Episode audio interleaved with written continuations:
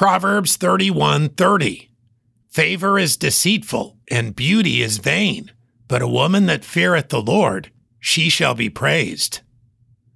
When it says favor here, it's talking about a woman who is regarded as graceful.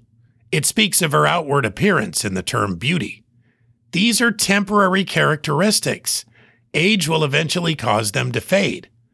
But a woman can have characteristics, some of them listed in preceding verses, that won't fade.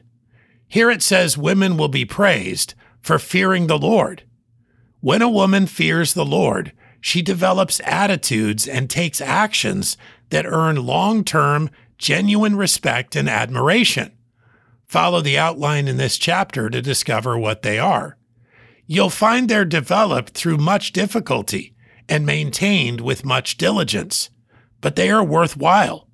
Like anything of value and worthy of praise in life, they're a result of God's grace and our joyful submission.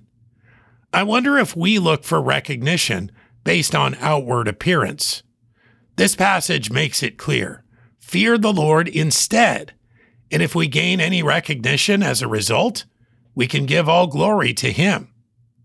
Proverbs 31:30 Favor is deceitful and beauty is vain, but a woman that feareth the Lord, she shall be praised.